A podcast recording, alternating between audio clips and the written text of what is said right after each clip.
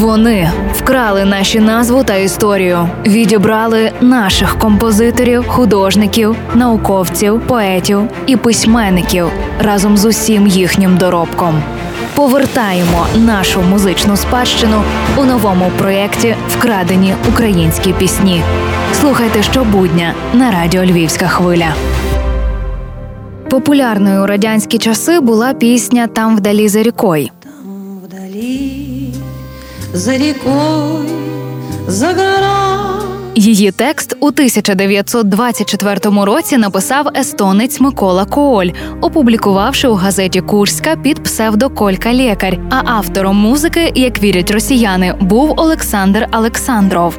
Потреба у червоноармійських піснях на той час була нагальною, бо потрібно було якось мобілізувати дух Червоної армії, а от часу на їх створення бракувало. На початку ХХ століття з'явилася інформація, що пісню «Там вдалі за рікою» перероблено зі старої пісні «За рікою Ляохе» часів російсько-японської війни. За рікою Ляохе загоралися огні.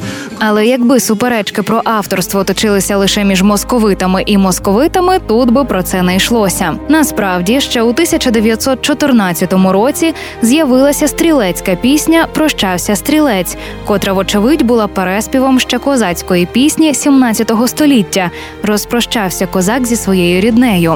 Оскільки для українців важливим є дотримання усіх чинностей традиційного поховального обряду, у текстах і стрілецької, і козацької пісень є образи коня, до котрого звертається козак чи стрілець, аби він заніс звістку про смерть хлопця до батьків, які мали б його відплакати, і крука, котрий за відсутності рідних кряче над убитим, тобто голосить.